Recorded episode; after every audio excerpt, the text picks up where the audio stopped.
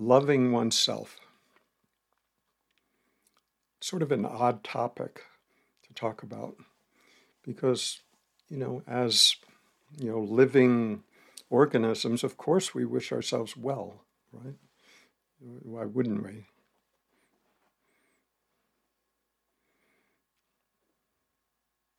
But then this concept of loving oneself and how to do that uh, seems to imply that there's two of us somehow. The self that's trying to be loving and the self that's trying to be worthy of that sort of judgmental kind of love. You know?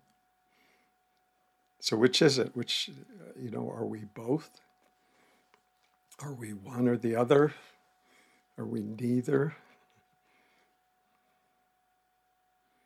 But that's the game that we mostly uh, play with ourselves. Um, it's it's a matter of self-reflection, where we sort of um, mentally step out from ourselves and turn around and look back at ourselves and um, basically ask, how, how am I doing? Am I doing it right? Am I getting there? Am I improving? You know, am I succeeding? Am I f- getting further along the path? You know, so this um, sort of self-reflection is something that we humans have learned how to do, probably not all that far back in our evolution. So we're still not that good at it. I mean, we do it all the time, but we don't realize that we're doing it, and we don't uh, distinguish between doing it usefully and doing it sort of unconsciously and repetitively. How am I doing now? Am I operating from awakeness now, or am I operating from ego now? You know, sort of this self-evaluation. So it has everything to do with, uh, I think, the sense of worthiness. Am I worthy of my love? Am I am I worthy of that? And then we start thinking, well, what do I have to do to, to be worthy of it? And we develop strategies how to do that. Maybe we are successful. Maybe we um, put together a nice, coherent uh, philosophy or intellectual structure that we feel makes sense out of things. You know, maybe we uh, decide to be in relationship, have a family, and that becomes our circumstance that we find worthy of loving ourselves. You know, I'm doing this well. I, I feel good about it. Right? You know, some some people find um, their sense of self-worth in um, bodily sensations, you know, whatever that looks like. You know, usually in the sense of more, better, more often. Some people find a sense of sort of self-worth when they can have a nice, steady emotional state, safe, predictable. Feel like, okay, things are working. Some people seem to find great pleasure in emotional turmoil and drama. It feels like, well, I'm really alive because I'm constantly in a state of drama. You know? Different strategies, mostly unconscious, um, you know, to try to feel good enough about my own state of being, my own organism, that I feel like, yeah, yeah, I'm I'm worthy of loving myself. I feel good about it. But we can see that it all has to do with how we define that. It's not something that the outside world is determining, unless, of course, we're willing to sort of outsource our self-judgment to other people. They'll tell us, how am I doing? How lovable am I? You know, or we might even outsource it to, I don't know, some divine being, let's say God, and um, they'll they'll judge me. They'll they'll tell me how well I'm doing, whether I'm worthy or not, whether I'm worthy of love, right? And what's the, what's the basis for that? I mean, do is it uh, um, you know one particular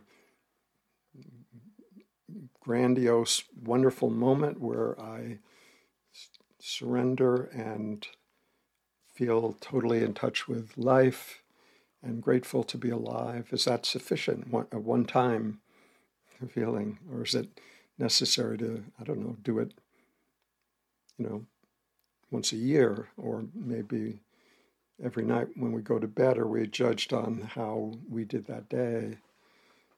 Or is it more sort of like a, you know, lifetime batting average? How did we do overall compared to what? Uh, so you can see this this whole movement of um, sort of from some external viewpoint, whether it's our own self-reflection or the view that we get of ourselves through other people's eyes, or what we imagine, you know, some divine uh, judgmental being has of us. You know, and then the question is, you know, how good is good enough? You know, how how how good do I have to be to be worthy of loving myself? So we can see that it's it's a matter of, you know, what we what we decide the circumstances need to be, and then how well we're doing at that, and then how life is allowing those circumstances to be possible in our own lifetime. You know, so it's all uh, very complicated in a way, and it's never solid. It's never resolved. It's not like, well, I did this one beautifully surrendered deed in my life and I'm good, you know. I'm good for the duration. You know, because the, the mind can come back in and, and question that and say, well, what about now? You know, is that enough? You know, how how much is enough? So we can begin to see all of the ways that the mind can come up with to try to um, question our right to be alive, right? The, our, our right to exist, our right to be here and feel good about it.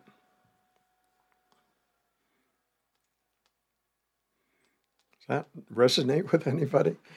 To have those kinds of feelings about, you know, questioning one's value. You know, where where does that yardstick come from? I mean, who decides how high to set the bar? You know. But there's the sense of, well, if I don't hold myself to some standard, then, you know, who knows what I might do, right? There's a sense of that. You know, I can't, and another way of saying that is I don't quite trust myself to um, act with integrity unless I have some yardstick that I'm trying to measure up to, m- which most of the time I won't be able to meet. Right? And if we if we if we feel like we're, you know, we set the bar too low, then we feel like, well, that's that doesn't really prove anything, and then so we set it a little higher, and then it feels unattainable, and then I don't feel good about myself. You know, so we can see all the ways that we can um, create the standards by which we then judge ourselves. So we get to play the judge, the prosecutor, and the defendant. We get to play all the roles. They're all self self-created. Right? And when we when we see how that operates most of the time, um, there doesn't appear to be a way out of it. You know, if there's this underlying sense where we question our self-worth, um, There's never a sense of, well, I, I've I've done enough, and now now I can um, nudge the dial over to the worthy side of the spectrum. You know, there's never that sense. It's always like, yeah, but I could have done better. You know, and what about that thing I did ten years ago? What about that? So we can see sort of the trap there. As long as we're trying to resolve this on the level of ego, level of thinking mind, level of psychology, um, there's no end to it.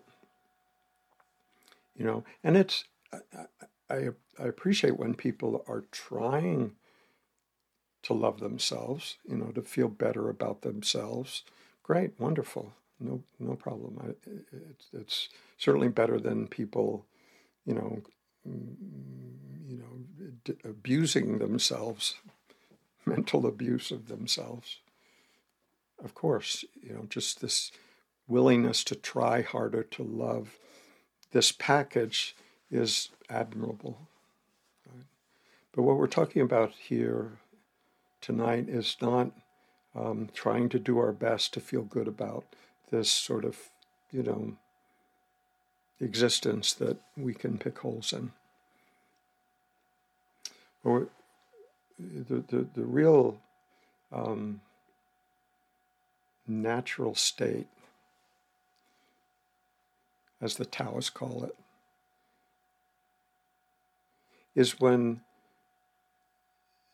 there's a sense of effortlessness, a sense of as-isness. It's um, it doesn't require a certain performance to qualify, um, to feel that sense of being embraced by life, right? Being loved. You know, whether we do it ourselves or whether there's a sense of life is supporting us. Okay, so if our goal is this natural state, the effortless state, then we need a different strategy. Right? And the strategy that we can consider is by looking at the awareness itself, and instead of looking at our mm, limitations and foibles and past mistakes and everything, instead of looking at that from a judgmental mental position, right, looking at it from the perspective of awareness. The perspective of awareness here is this, you know, limited, thoroughly conditioned, um, doing the best it can, body-mind, right? From the perspective of awareness, uh, there's a certain compassion for that. Because it's not coming from a judgmental place. It's what is aware of whatever judgmental thoughts happen to be going through our head. Yes?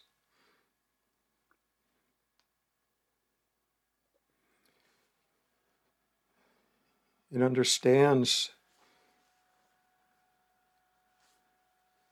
the forcefulness, the power behind um, conditioned behavior and how difficult it is for the body-mind, um, especially as we get older, to change that kind of behavior and mental patterning and repetitive thought processes. So it... From the perspective of awareness, it is okay. It, it's not judging at all. It's aware of whatever judgments might be happening in our own head, whatever mental, self-reflective judgments, the sticky ones. It can see that, but from the perspective of awareness, it is just as it is. It's not demanding anything. It's not withholding love. It's not waiting to give love. It is love. It is loving. You know, not the not the human possessive kind of loving, but just the, by loving in this sense, I just mean the unwillingness to turn away from anything. Right? The willingness to be present for everything.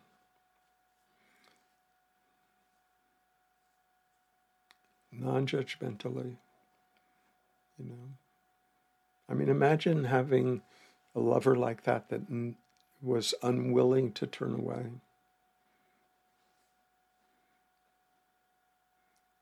Would be there regardless, that degree of steadfastness. Who, who would want that? But this is awareness as it moves in the world. It's that love and awareness aren't two different things. They're um, two ways of sort of trying to understand as best we can the nature of this consciousness that is innate to all of us. You know, when we step back into our own beingness, it feels more like spaciousness, open, aware. When it moves in the world, moves outward, that movement outward as it comes from that sense of, of beingness feels loving, right? Feels open-hearted, feels gen- generous, feels caring.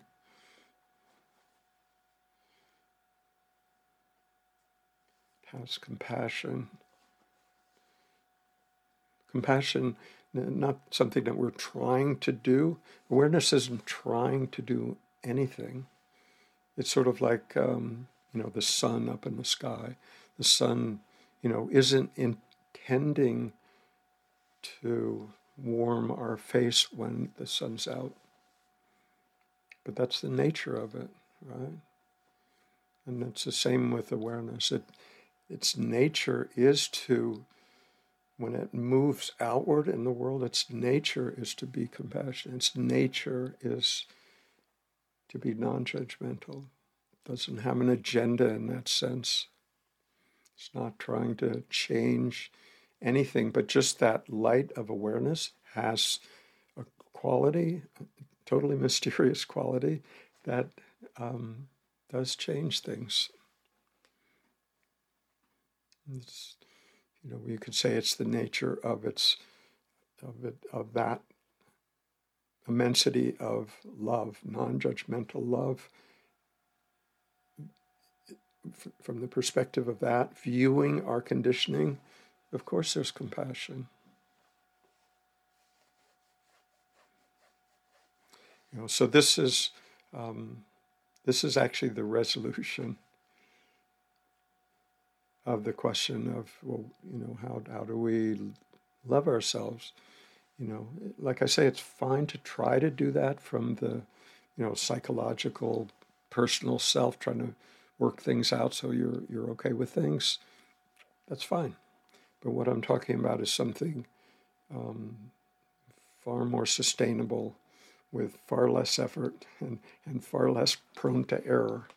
And that is to recognize that what's really living this life is this spaciousness, is this immensity of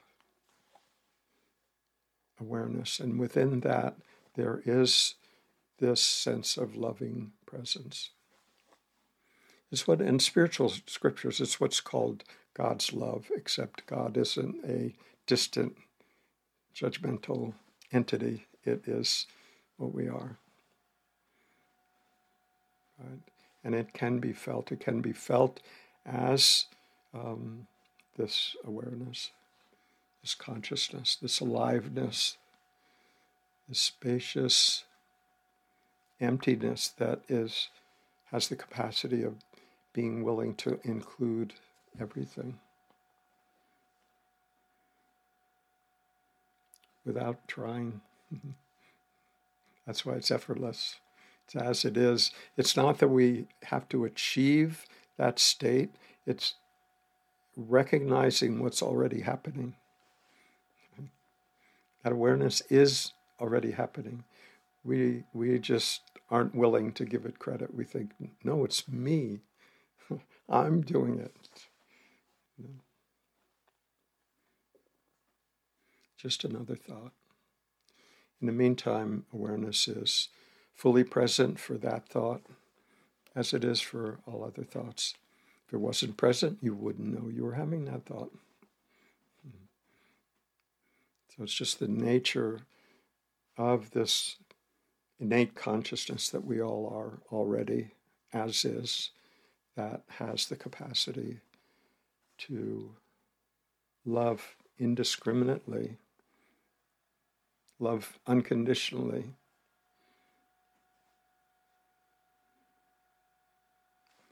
this